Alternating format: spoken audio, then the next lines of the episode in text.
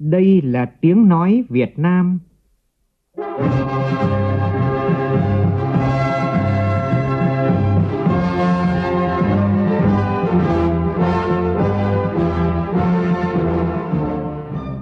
là tiếng nói Việt Nam, phát thanh từ Hà Nội, thủ đô nước Cộng hòa xã hội chủ nghĩa Việt Nam.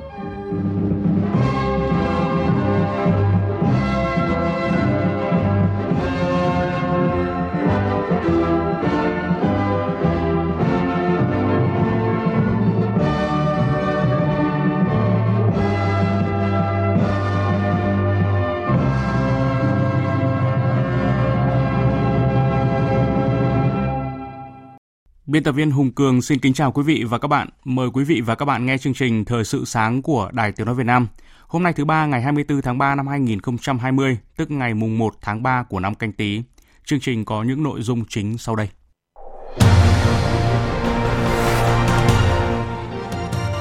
Đến thời điểm này, Việt Nam ghi nhận 123 ca nhiễm COVID-19. Thành phố Hồ Chí Minh được nhận định có nguy cơ bùng phát dịch trong cộng đồng. Trong khi đó, Hà Nội dự báo 2 tuần nữa bước vào cao điểm. Bộ Giáo dục và Đào tạo nhận định cần thận trọng trong tinh giảm chương trình giáo dục ứng phó COVID-19. Về dịch COVID-19 trên thế giới, hơn 1 tỷ người tại 50 quốc gia và vùng lãnh thổ được yêu cầu ở yên trong nhà để ứng phó COVID-19. Lãnh đạo tài chính G20 họp trực tuyến khẩn cấp bàn về tác động của COVID-19. Trong chương trình có bình luận nhan đề những lá chắn trên tuyến đầu chống dịch.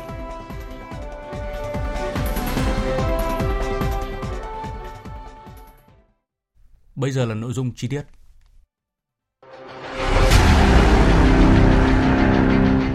Đẩy lùi COVID-19, bảo vệ mình là bảo vệ cộng đồng. Thưa quý vị, chiều qua tại Văn phòng Chính phủ, Thủ tướng Chính phủ Nguyễn Xuân Phúc đã có cuộc điện đàm với Thủ tướng Séc Andrei Babis để trao đổi một số biện pháp hợp tác trong việc phòng chống dịch bệnh COVID-19. Tin từ Bộ Ngoại giao. Tại buổi điện đàm, Thủ tướng Nguyễn Xuân Phúc nhấn mạnh tình hình dịch COVID-19 là thách thức chung của toàn cầu và tất cả các quốc gia hiện nay. Việt Nam sẵn sàng hợp tác với SEC và tất cả các đối tác để phòng chống dịch bệnh này. Không một quốc gia nào có thể hành động đơn lẻ để vượt qua được cuộc khủng hoảng y tế có quy mô toàn cầu này. Thủ tướng đề nghị chính phủ SEC tiếp tục tạo điều kiện thuận lợi cho cộng đồng người Việt Nam ổn định cuộc sống và đảm bảo các điều kiện cần thiết để phòng chống dịch bệnh COVID-19. Thủ tướng Nguyễn Xuân Phúc mời Thủ tướng Séc thăm chính thức Việt Nam nhân dịp kỷ niệm 70 năm thiết lập quan hệ ngoại giao giữa hai nước. Thủ tướng Séc vui vẻ nhận lời và khẳng định rất mong sớm thực hiện chuyến thăm này. Việt Nam đến thời điểm này đã ghi nhận 123 ca nhiễm COVID-19. Theo Bộ Y tế, ca bệnh mới nhất thứ 123 là một phụ nữ ở Bến Tre vừa về từ Malaysia. Theo đó, bệnh nhân nữ 17 tuổi quốc tịch Việt Nam trú tại huyện Bình Đại, tỉnh Bến Tre, Cô sống tại Sarawak, Malaysia được 3 đến 4 tháng nay. Ngày 17 tháng 3, bệnh nhân từ Malaysia sang Brunei lên chuyến bay của hãng hàng không Royal Brunei Airlines mang số hiệu BI381, số ghế 27K tới sân bay Tân Sơn Nhất vào buổi trưa cùng ngày. Tiếp đó bệnh nhân này về Bến Tre trên chuyến xe lúc 15 giờ 30 phút của nhà xe công tạo và được bạn đón về nhà, tự cách ly tại nhà. Viện Pasteur Thành phố Hồ Chí Minh kết luận mẫu bệnh phẩm dương tính với virus SARS-CoV-2 vào ngày 22 tháng 3. Hiện bệnh nhân đang được chuyển cách ly y tế tại Trung tâm Y tế huyện Bình Đại, tỉnh Bến Tre. Số người tiếp xúc khi cách ly tại nhà là hai người và hiện chưa có dấu hiệu bệnh. Thành phố Hồ Chí Minh đang có nguy cơ bùng phát dịch bệnh trong cộng đồng và cả các khu cách ly tập trung. Đây là nhận định của ông Nguyễn Tấn Bình, Giám đốc Sở Y tế thành phố tại cuộc họp của Ban chỉ đạo phòng chống dịch COVID-19 thành phố Hồ Chí Minh chiều qua. Phóng viên Kim Dung Hà Khánh thông tin. Ông Nguyễn Tấn Bình cho biết, sau ca nhiễm COVID-19 số 91 từ quán bar Bút Ha ở quận 2 đã có tình trạng lây lan trong cộng đồng. Đến nay, thành phố Hồ Chí Minh đã chính thức có 3 ca dương tính với COVID-19 liên quan đến bệnh nhân 91 và quán bar Bút Ha. Thành phố đã xác định thêm 4 trường hợp đến quán bar này đã có kết quả xét nghiệm dương tính lần 1, đang đợi xét nghiệm thêm từ Viện Pasteur thành phố Hồ Chí Minh. Ông Bình nhận định, quán bar Bút Ha có không gian rất nhỏ nên nguy cơ lây lan bệnh rất cao. Hiện đã xác định và cách ly được 42 trường hợp liên quan đến bệnh nhân 91. Về ca bệnh số 100 ở khu đạo hồi quận 8, khu vực này có khoảng 750 người. Mỗi ngày họ đi lễ 4 đến 5 lần nên hầu hết đều là tiếp xúc gần với bệnh nhân nhiễm COVID-19. Ngay trong đêm qua 22 tháng 3, thành phố đã chuyển 130 người đến khu vực cách ly và trong những ngày tới sẽ tiếp tục vận động đưa hết đi cách ly. Hiện thành phố Hồ Chí Minh đang gồng mình từ việc phân bổ, kiểm soát các khu cách ly tập trung, chuẩn bị giường cho những ca nguy cơ cao trong các khu cách ly. Vì những người dân từ nước ngoài về đều chủ yếu được cách ly tại thành phố Hồ Chí Minh, với hơn 7.000 người đang được cách ly tại các khu cách ly tập trung, nếu lây lan sẽ rất nguy hiểm. Chúng ta phải dành những cái phòng riêng, những trường hợp mà cách ly tiếp xúc gần phải cách ly từng người, không thể chung được, chung thì nó lây. Để thấy chúng ta cần rất là cao những cái phòng trong thời gian sắp tới. Và lực lượng của chúng ta nếu như trước đây không có triển khai bệnh viện giả chiến thì thì bắt đầu bệnh viện giả chiến vận hành rất là căng. Và số lượng là gần như đã nằm hai bệnh viện này là hơn số lượng là 50 người. Tại Hà Nội, theo thống kê của Sở Y tế Hà Nội, đến nay trên địa bàn thành phố ghi nhận 37 trường hợp nhiễm COVID-19. Tất cả các bệnh nhân mắc bệnh của Hà Nội đều được điều trị tại Bệnh viện nhiệt đới Trung ương cơ sở 2. Phát biểu tại cuộc họp Ban chỉ đạo phòng chống dịch COVID-19 của thành phố chiều tối qua, ông Nguyễn Đức Trung, Chủ tịch Ủy ban nhân dân thành phố Hà Nội nhấn mạnh, vấn đề quan trọng nhất hiện nay là khâu chữa bệnh cho bệnh nhân tại bệnh viện. Tin của phóng viên Đài Tiếng nói Việt Nam.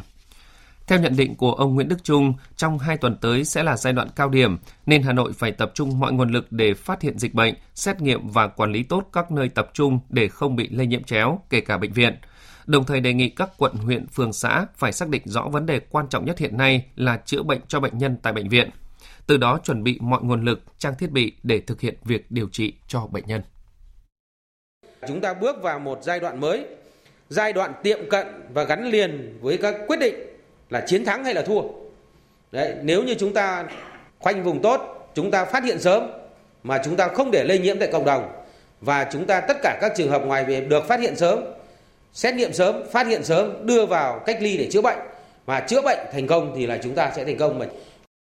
Thưa quý vị, khi chương trình Thời sự sáng nay đang phát sóng thì tại trường quân sự quân đoàn 1 ở thành phố Tam Điệp, tỉnh Ninh Bình, những công dân đang được bố trí cách ly tập trung tại đây đã bắt đầu một ngày mới với những hoạt động tập thể dục. Ghi nhanh của phóng viên Hoàng Ân đang có mặt tại khu cách ly. Đó, hít vào, nín lại, nín lại, thở ra. Sau một giấc ngủ ngon, nhiều người đã thức dậy sớm để tập thể dục. Điều khác biệt là, từ giờ cho đến khi hết thời hạn 14 ngày cách ly, họ sẽ phải thực hiện thói quen của mình trong một môi trường hoàn toàn khác. Sư thầy Thích Huệ Thuận đang tu hành tại chùa Thạnh Xuân, quận 12, thành phố Hồ Chí Minh kể với chúng tôi. Ở chùa thì ờ, có đôi giày và chạy bộ. Ở đây thì mình à, không đầy đủ phương tiện thì à, không có đem giày theo được thì à, nhảy một chỗ và tập khí công theo. Đó, hít vào, nín lại, nín lại, thở ra.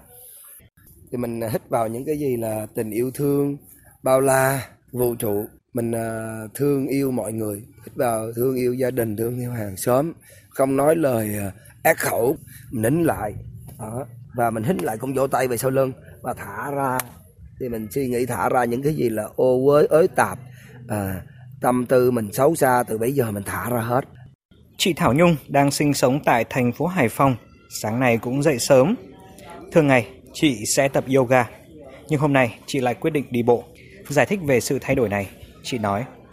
Bây giờ thì ờ, chỉ đi bộ thôi, bởi vì là tập yoga thì nói thật là ở đây thì bây giờ bám vào cái gì cũng rất là sợ.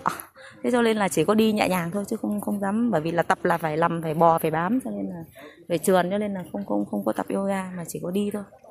Tại khu cách ly ở trường quân sự quân đoàn 1 tại thành phố Tam Điệp, tỉnh Ninh Bình, có rất nhiều thiết bị tập thể dục để người cách ly có thể chủ động lựa chọn cho phù hợp.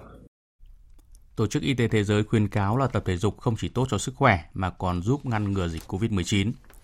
Thưa quý vị, liên quan tới thông tin một nhóm khoảng 40 người Việt Nam, trong đó có các du học sinh đang bị mắc kẹt tại sân bay Dallas của Hoa Kỳ do chuyến bay về Việt Nam quá cảnh ở Narita, Nhật Bản bị hủy.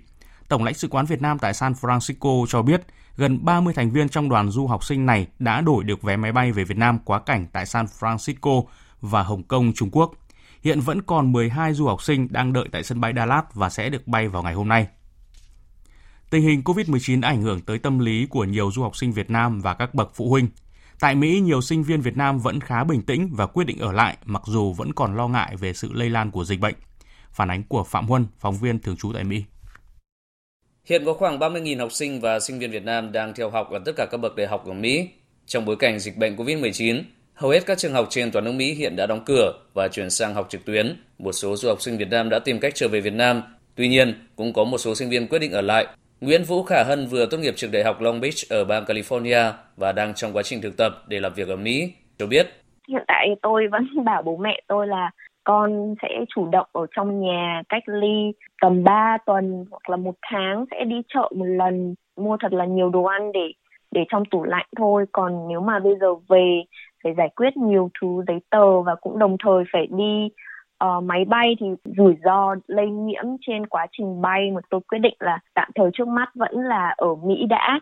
Trong khi đó, Đào Vân Hà, sinh viên trường cao đẳng Montgomery thuộc bang Maryland cho rằng thực sự là mọi người đã dục mình đi về Việt Nam từ rất là lâu rồi và cũng rất nhiều bạn của mình là uh, đi đã quyết định đi về Việt Nam như những trường AU và trường George Washington người ta đã thông báo nghỉ từ tháng đến tháng 5 luôn nghỉ hết kỳ luôn nhưng mà riêng trường của mình thì vẫn vẫn thông báo rất là nhỏ giọt nên là nó cũng có thể gây ảnh hưởng việc học của mình nếu mà mình quyết định uh, quay về Việt Nam và quay lại vì có khả năng visa sẽ không được chấp nhận hoặc là uh, người ta sẽ cấm nhập cảnh của mình chẳng hạn. Mỗi người đều có lý do khác nhau trong việc lựa chọn ở lại.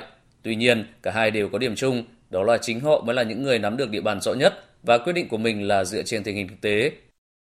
Về tình hình dịch COVID-19 trên thế giới, theo thống kê sơ bộ của hãng tin AFP trong ngày hôm qua, hơn 1 tỷ người tại hơn 50 quốc gia và vùng lãnh thổ trên toàn thế giới đã được yêu cầu ở yên trong nhà trong bối cảnh toàn cầu đang nỗ lực đối phó với đại dịch COVID-19. Vương quốc Anh trở thành quốc gia mới nhất tại châu Âu quyết định phong tỏa toàn quốc nhằm ngăn chặn COVID-19 sau quyết định được Thủ tướng Anh Boris Johnson đưa ra trong tối qua. Phóng viên Quang Dũng, thường trú tại khu vực Tây Âu, đưa tin. Mở đầu bài phát biểu trên truyền hình, Thủ tướng Anh Boris Johnson tái khẳng định Bắt đầu từ tối nay, tôi buộc phải gửi đến người dân Anh một yêu cầu đơn giản, tất cả phải ở lại trong nhà. Bởi lẽ, điều quan trọng sống còn bây giờ là ngăn dịch lây lan giữa các gia đình. Chúng tôi sẽ theo dõi thường xuyên các lệnh hạn chế và sau 3 tuần nữa có thể sẽ nới lỏng nếu có thể, nhưng hiện tại không có một lựa chọn dễ dàng nào nữa. Theo lệnh phong tỏa được Thủ tướng Boris Johnson công bố, người dân Anh cũng sẽ phải tuân thủ các lệnh hạn chế đi lại chặt chẽ, như người dân các nước Pháp, Tây Ban Nha, Italia, Đức, tức sẽ chỉ được ra khỏi nhà làm các việc cực kỳ thiết yếu như đi mua thực phẩm, đến hiệu thuốc hay đi làm khi không thể làm việc từ xa. Nước Anh hiện đã có 6.650 ca nhiễm bệnh và 335 bệnh nhân thiệt mạng, cao gấp 6 lần so với thời điểm cách đây một tuần. Tại Pháp ghi nhận số ca tử vong do COVID-19 tăng vọt, đồng thời số ca nhiễm mới cũng lập kỷ lục. Chính phủ nước này quyết định siết chặt hơn nữa quy định phong tỏa toàn quốc. Tin của phóng viên Huỳnh Điệp, cơ quan thường trú tại Pháp. Ngày 23 tháng 3, nước Pháp ghi nhận thêm 186 ca tử vong liên quan dịch COVID-19, một con số tăng đột biến so với diễn biến kể từ đầu mùa dịch. Số ca nhiễm mới trong vòng 24 giờ cũng chạm mốc kỷ lục mới với 3.176 ca. Đã có 5 bác sĩ và nhân viên y tế tử vong sau khi nhiễm SARS-CoV-2. Ngày 23 tháng 3, nước Pháp bắt đầu tuần thứ hai trong thời gian phong tỏa toàn quốc dự kiến kéo dài trong 15 ngày. Trước tình trạng người dân chưa chấp hành tuyệt đối các quy định phong tỏa, trước yêu cầu của lực lượng y tế, chính phủ Pháp đã thông báo nhiều biện pháp bổ sung. Kể từ sáng ngày 24 tháng 3, các khu chợ ngoài trời trên toàn lãnh thổ nước Pháp sẽ phải dừng hoạt động. Người dân vẫn có thể ra ngoài tập thể dục nhưng chỉ giới hạn trong một giờ đồng hồ. Những người ra ngoài vì lý do y tế buộc phải có giấy hẹn của bác sĩ hoặc trong các trường hợp khẩn cấp. Dù vẫn ghi nhận hơn 600 ca tử vong trong ngày hôm qua, nhưng lần đầu tiên sau 4 ngày bùng phát dữ dội, dịch COVID-19 có dấu hiệu chậm lại tại Italia. Trong khi đó, tại Tây Ban Nha, con số tổn thất vẫn tăng cao từng ngày. Phóng viên Quang Dũng tại khu vực Tây Âu thông tin. Italia cuối ngày 23 tháng 3 vẫn cho thấy tổn thất lớn vì đại dịch COVID-19, khi có thêm 602 người thiệt mạng và 4.789 ca nhiễm mới, nâng tổng số lên gần 64.000 ca nhiễm bệnh và 6.077 người thiệt mạng từ đầu dịch. Tuy nhiên, đây đều là các con số tăng thấp nhất trong vòng 5 ngày qua. Tại vùng Lombardy, lần đầu tiên tổng số bệnh nhân nhập viện đã giảm so với ngày trước đó. Trong khi miền Bắc Italia giữ thái độ lạc quan thận trọng thì miền Nam nước này bắt đầu chuẩn bị đón nhận các đợt dịch bùng phát. Tuần này sẽ là tuần quyết định đối với các tỉnh miền Nam Italia bởi làn sóng người dân Italia từ miền Bắc tràn xuống diễn ra cách đây 2 tuần. Trong khi đó tại Tây Ban Nha, tổn thất vì dịch COVID-19 đang tiếp tục đà gia tăng rất mạnh, ghi nhận thêm 462 người thiệt mạng, con số cao nhất từ trước đến nay, đồng thời có trên 4.500 ca nhiễm mới. Tính từ đầu dịch, Tây Ban Nha đã có trên 33.000 ca nhiễm và 2.182 người tử vong vì COVID-19. Điều đáng lo ngại nhất với Tây Ban Nha hiện nay là các y bác sĩ không được đảm bảo an toàn khi chữa bệnh. Con số công bố cho thấy gần 4.000 y bác sĩ và nhân viên y tế Tây Ban Nha đã nhiễm bệnh. Trong ngày hôm nay 24 tháng 3, Quốc hội Tây Ban Nha dự kiến sẽ bỏ phiếu thông qua đề nghị của chính phủ Tây Ban Nha về việc gia hạn tình trạng khẩn cấp tại nước này để kéo dài các biện pháp phong tỏa thêm ít nhất là 15 ngày. Thời sự VOV, nhanh, tin cậy, hấp dẫn. Mời quý vị nghe tiếp chương trình Thời sự sáng của Đài Tiếng Nói Việt Nam. Tiếp tục chương trình phiên họp thứ 43, ngày hôm nay Ủy ban Thường vụ Quốc hội cho ý kiến về các nội dung liên quan đến ngân sách nhà nước năm 2020. cho ý kiến về các vấn đề khác nhau của dự án luật đầu tư theo phương thức đối tác công tư PPP. Dự án luật đầu tư theo phương thức đối tác công tư được Quốc hội cho ý kiến tại kỳ họp thứ 8 tháng 10 năm 2019 và đến nay sau nhiều lần tiếp thu, chỉnh lý, nhiều nội dung đã được giả soát, sửa đổi, bổ sung như là quy định về sửa đổi bổ sung hợp đồng dự án PPP, về thời hạn hợp đồng dự án PPP để làm rõ hơn về căn cứ, điều kiện dự án PPP được áp dụng cơ chế chia sẻ phần tăng, giảm doanh thu. Sau khi đô la Mỹ tại ngân hàng chiều qua vượt 23.700 đồng, ngân hàng nhà nước khẳng định sẵn sàng bán ngoại tệ với giá thấp hơn niêm yết hiện nay để can thiệp. Tỷ giá đô la Việt Nam đồng bắt đầu tăng mạnh từ ngày 17 tháng 3 sau khi Cục Dự trữ Liên bang Mỹ Fed hạ lãi suất khẩn cấp về 0 đến 0,25%. Tỷ giá trên thị trường tự do cũng tăng vọt. Vào cuối giờ chiều qua, giá bán chạm 24.000 đồng. Chủ các điểm mua bán đô la tại thành phố Hồ Chí Minh cho biết, do nhu cầu mua đô la Mỹ của người dân khá cao khiến cho giá bán càng tăng mạnh. Thị trường chứng khoán Việt Nam cũng đang trong chuỗi ngày đen tối. Chỉ số VN Index liên tục lao dốc về mốc 666 điểm, hàng trăm mã cổ phiếu rớt giá, bán không ai mua. Kết thúc phiên giao dịch ngày hôm qua, có tới 363 mã giảm, chỉ có 40 mã tăng. Trong hoàn cảnh này, sàn HNX và HNX 30 rơi vào tình trạng bị nhà thầu đầu tư bán tháo. Áp lực bán cực mạnh khiến cho hầu hết cổ phiếu giảm sàn. Nguyên nhân chính khiến cho thị trường chứng khoán lao dốc là do tác động của đại dịch COVID-19 trên toàn thế giới nói chung và Việt Nam khiến cho nhà đầu tư tháo chạy. Bên cạnh lực xả trong nước thì khối ngoại cũng là nhân tố tác động tiêu cực tới thị trường khi duy trì trạng thái xả mạnh các cổ phiếu lớn phải nghiên cứu thận trọng trong cắt giảm chương trình giáo dục phổ thông do tình trạng nghỉ học kéo dài để chống COVID-19. Đó là thông tin được đưa ra tại cuộc họp Ban chỉ đạo phòng chống COVID-19 của Bộ Giáo dục và Đào tạo diễn ra vào cuối giờ chiều qua. Tại cuộc họp, vấn đề tinh giảm chương trình giáo dục phổ thông từ lớp 1 đến lớp 12 được bàn bạc kỹ lưỡng. Dự kiến cuối tuần này, Bộ sẽ ban hành hướng dẫn cho các địa phương và các nhà trường và lấy đó là cơ sở để xây dựng các bài học điện tử, bài học qua truyền hình và nội dung dạy học khi học sinh đi học trở lại bình thường sau khi phải nghỉ để phòng chống dịch COVID-19.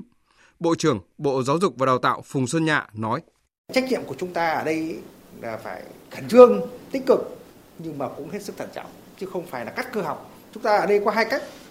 Nội dung thì chúng ta có thể giảm ở những cái nội dung mà có thể giảm được để giữ lại những nội dung nền tảng cốt lõi. nhưng cái cách thứ hai mà tôi khuyến khích là căn cứ vào các cái môn học ấy các nội dung môn học ấy thì tổ hợp thành các cái chủ đề theo các mạch kiến thức theo tinh thần của chương trình giáo dục phổ thông mới. Như vậy chúng ta đỡ được rất nhiều các cái giảm rất nhiều các cái thời gian mà có thể giảm được. Còn đối với bậc đại học theo thống kê của Bộ Giáo dục và Đào tạo, hiện tại có 84 trường đại học vẫn đang tiếp tục học tập trung hoặc học luân phiên kết hợp với học trực tuyến. Đến 21 giờ tối qua, Công an tỉnh Bình Thuận vẫn tổ chức khoanh vùng khám nghiệm hiện trường tại một ngôi chùa nhỏ ở thị trấn Tân Nghĩa, huyện Hàm Tân để điều tra vụ án mạng chấn động khiến 3 người thương vong, trong đó có một sư thầy. Theo xác nhận của chính quyền thị trấn Tân Nghĩa, ngôi chùa xảy ra án mạng là chùa Quảng Ân ở khu phố 5, thị trấn Tân Nghĩa, huyện Hàm Tân. Hai người được xác định đã tử vong tại hiện trường với nhiều vết thương bị đâm trên người là sư thầy Thích Nguyên Lộc đang tu tại chùa và một nữ Phật tử của chùa. Ngoài ra còn có một người phụ bếp ở chùa được xác định là mẹ của nữ Phật tử bị tử vong cũng đang bị thương nặng trong cơn nguy kịch. Hiện nguyên nhân của vụ án vẫn chưa được xác định.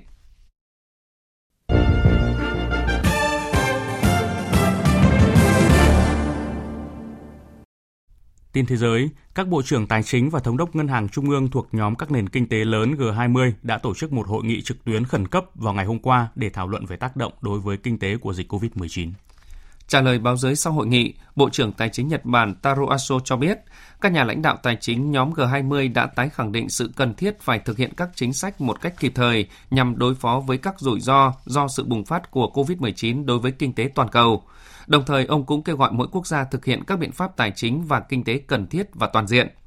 Ả Rập Xê Út trên cương vị nước chủ nhà các hội nghị của nhóm G20 năm nay cho biết, nhóm sẽ chung tay cùng với các tổ chức quốc tế để giảm bớt tác động của đại dịch, đồng thời sẽ đưa ra một bộ chính sách phối hợp để bảo vệ người dân và nền kinh tế toàn cầu.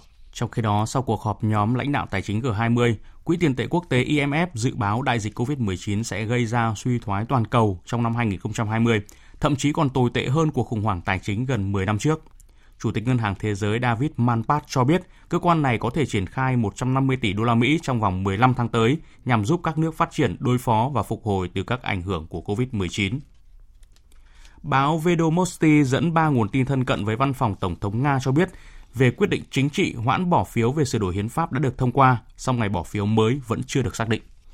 Trước đó, Tổng thống Nga Vladimir Putin đã ký sắc lệnh tiến hành cuộc bỏ phiếu vào ngày 22 tháng 4.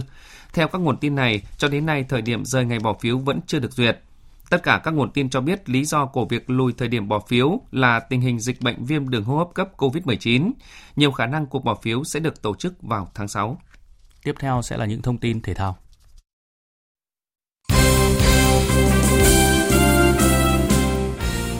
Thưa quý vị, Liên đoàn bóng đá Việt Nam VFF khẳng định sẽ đài thọ toàn bộ chi phí đưa nữ trung vệ đội tuyển Việt Nam Trương Thị Kiều sang Hàn Quốc mổ và tập phục.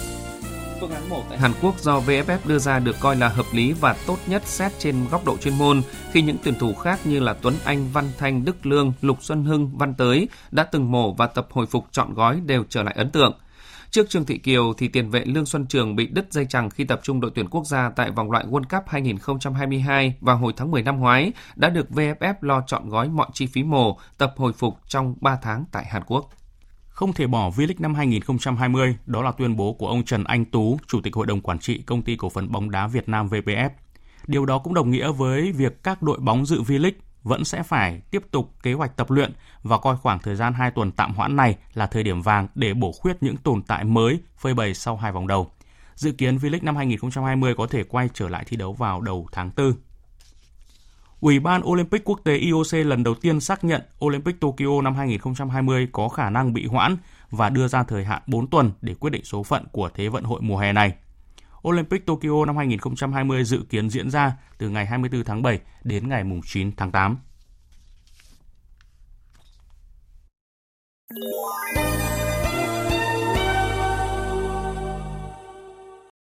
Quý vị và các bạn đang nghe chương trình Thời sự sáng của Đài Tiếng nói Việt Nam. Thưa quý vị và các bạn, hơn 2 tháng qua rất nhiều câu chuyện xúc động về tình người lan tỏa của những người lính cụ Hồ giữa tâm dịch được cộng đồng liên tục chia sẻ. Đó là những hình ảnh về những người lính trong thời bình xả thân quên mình chống giặc dịch trên các tuyến tuần tra biên giới, nhường cơm xẻ áo cho người dân trong những khu cách ly bất kể thời gian và sự khắc nghiệt của thời tiết. Thủ tướng Chính phủ đã ghi nhận đó chính là hình ảnh bộ đội cụ Hồ vì nhân dân quên mình, là tình dân tộc, nghĩa đồng bào, thể hiện vai trò của quân đội trong lúc dịch bệnh, tạo niềm tin trong nhân dân. Những lá chắn trên tuyến đầu chống dịch là nhan đề bình luận của biên tập viên Mỹ Hà. Hơn 2 tháng qua, khi cả nước phải căng mình chống dịch, huy động cả hệ thống chính trị vào cuộc, tinh thần người chiến sĩ bộ đội cụ Hồ lại sáng hơn bao giờ hết. Các lực lượng biên phòng và quân y luôn sẵn sàng giúp dân trong thiên tai hoạn nạn, giờ lại giang rộng vòng tay đón và chăm sóc y tế cho người Việt trở về từ vùng dịch được an toàn. Với phương châm chống dịch như chống giặc, chống dịch ngay từ cửa ngõ biên giới, lực lượng bộ đội biên phòng ngay khi dịch xuất hiện đã không quản ngại khó khăn, vượt qua thử thách, không để dịch lây lan bùng phát. Những ngày trước và sau Tết Nguyên đán, dọc đường biên giới 7 tỉnh phía Bắc, hơn 530 tổ chốt chặn của lực lượng biên phòng đã được phân công làm nhiệm vụ tại các đường mòn lối mở, không để dịch lan qua biên giới. Hơn 2.800 lượt cán bộ chiến sĩ biên phòng thay nhau căng mình chống dịch, tuần tra biên giới xuyên Tết giữa mưa phùn và cái lạnh cắt ra biển biên viễn, giúp Việt Nam hoàn thành giai đoạn đầu của thời kỳ chống dịch. Hơn hai tháng qua, không chỉ có câu chuyện về những tấm gương vượt qua gian khó, mà còn là câu chuyện của tình người và sự sẻ chia. Không thể kể hết sự trân trọng và cảm phục mà hơn 3 vạn người dân đã trải qua cách ly tại những điểm tập trung của quân đội dành cho những chiến sĩ trên tuyến đầu chống dịch những bữa ăn đơn sơ bộ đội nấu, những chiếc chăn ấm bộ đội nhường, những cử chỉ chăm sóc ân cần như chính người thân của mình đã khiến bà con cảm thấy ấm lòng. Trong khi nhiều nước phải đối mặt với dịch bệnh bùng phát lên tới cả vạn người mắc, thì tới thời điểm này chúng ta vẫn đang kiểm soát tốt dịch bệnh. Tuy vậy, giai đoạn cam go nhất của cuộc chiến chống COVID-19 mới chỉ bắt đầu. Việc cần làm lúc này là trang bị đầy đủ các trang thiết bị, vật tư phòng chống dịch cho các đơn vị và chiến sĩ tham gia chống dịch để đáp ứng được cuộc chiến chống dịch trường kỳ khó khăn đó. Ở tầm vĩ mô, phải làm sao tạo được những chính sách đãi ngộ xứng đáng để bù đắp với sự hy sinh, mối nguy hiểm đến tính mạng của những chiến sĩ trên tuyến đầu chống dịch. Công việc này cần lắm sự chung tay của chính phủ, cộng đồng doanh nghiệp và các tầng lớp nhân dân. Thượng tướng Trần Đơn, Thứ trưởng Bộ Quốc phòng, trong cuộc họp ngày hôm qua đã khẳng định đây là giai đoạn quyết liệt, phức tạp, có thể có nguy cơ bùng phát cao hơn trong cộng đồng, đặc biệt có khả năng lây nhiễm vào quân đội, nhất là lực lượng trực tiếp tiếp xúc như quân y phục vụ. Giờ là lúc toàn quân phải quán triệt tốt và nắm vững tình hình, theo sát và có dự báo tốt, đồng thời bình tĩnh tự tin quyết tâm chiến thắng dịch bệnh. Tinh thần ấy của người lính cụ Hồ sẽ luôn sáng mỗi khi Tổ quốc và dân tộc cần. Quý vị và các bạn vừa nghe bình luận nhan đề những lá chắn trên tuyến đầu chống dịch. Dự báo thời tiết Phía Tây Bắc Bộ chiều và đêm có mưa rào và rải rác có rông, cục bộ có mưa vừa mưa to, gió nhẹ, sáng sớm và đêm trời lạnh. Trong cơn rông có khả năng xảy ra lốc xét, mưa đá và gió giật mạnh, nhiệt độ từ 19 đến 29 độ. Phía Đông Bắc Bộ ngày có mưa rào và rông vài nơi, chiều tối và đêm có mưa rào và rông rải rác, cục bộ có mưa vừa mưa to, gió Đông Nam cấp 2, cấp 3, sáng sớm và đêm trời lạnh. Trong cơn rông có khả năng xảy ra lốc xét, mưa đá và gió giật mạnh, nhiệt độ từ 20 đến 28 độ. Các tỉnh từ Thanh Hóa đến Thừa Thiên Huế ngày nắng, chiều tối và đêm có mưa rào và rông vài nơi, riêng phía Bắc chiều tối có mưa rào và rông rải rác, gió nhẹ. Trong cơn rông có khả năng xảy ra lốc xét, mưa đá và gió giật mạnh, nhiệt độ từ 22 đến 34 độ.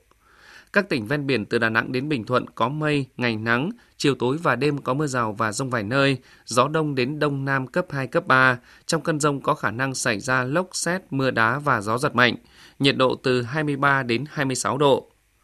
Tây Nguyên ngày nắng, có nơi có nắng nóng, chiều tối và đêm có mưa rào và rông vài nơi, gió đông cấp 2, cấp 3. Trong cơn rông có khả năng xảy ra lốc xét, mưa đá và gió giật mạnh, nhiệt độ từ 18 đến 35 độ. Nam Bộ ngày nắng, riêng miền Đông có nắng nóng, chiều tối và đêm có mưa rào và rông vài nơi, gió đông cấp 2, cấp 3. Trong cơn rông có khả năng xảy ra lốc, xét, mưa đá và gió giật mạnh, nhiệt độ từ 24 đến 36 độ. Khu vực Hà Nội ngày có mưa rào và rông vài nơi, chiều tối và đêm có mưa rào và rải rác có rông, gió đông nam cấp 2, cấp 3, sáng sớm và đêm trời lạnh. Trong cơn rông có khả năng xảy ra lốc, xét, mưa đá và gió giật mạnh, nhiệt độ từ 21 đến 28 độ. Dự báo thời tiết biển, Bắc Vịnh Bắc Bộ, Nam Vịnh Bắc Bộ và vùng biển từ Quảng Trị đến Quảng Ngãi có mưa vài nơi, tầm nhìn xa trên 10 km, gió Đông Nam cấp 3, cấp 4. Vùng biển từ Bình Định đến Ninh Thuận không mưa, tầm nhìn xa trên 10 km, gió nhẹ. Vùng biển từ Bình Thuận đến Cà Mau không mưa, tầm nhìn xa trên 10 km, gió Đông Bắc đến Đông cấp 3, cấp 4. Vùng biển từ Cà Mau đến Kiên Giang và khu vực Vịnh Thái Lan có mưa rào vài nơi, tầm nhìn xa trên 10 km, gió nhẹ. Khu vực Bắc Biển Đông và khu vực giữa Biển Đông có mưa vài nơi, tầm nhìn xa trên 10 km, gió Đông Bắc đến Đông cấp 4. Khu vực Nam Biển Đông và khu vực quần đảo Trường Sa thuộc tỉnh Khánh Hòa có mưa rào và rông vài nơi, tầm nhìn xa trên 10 km, gió Đông Bắc cấp 4. Khu vực quần đảo Hoàng Sa thuộc thành phố Đà Nẵng không mưa, tầm nhìn xa trên 10 km, gió Đông cấp 3, cấp 4. Những thông tin thời tiết vừa rồi đã kết thúc chương trình Thời sự sáng nay của Đài Tiếng Nói Việt Nam. Chương trình do biên tập viên Hùng Cường biên soạn và thực hiện với sự tham gia của phát thanh viên Mạnh Cường, kỹ thuật viên Thu Huệ, chịu trách nhiệm nội dung Nguyễn Mạnh Thắng.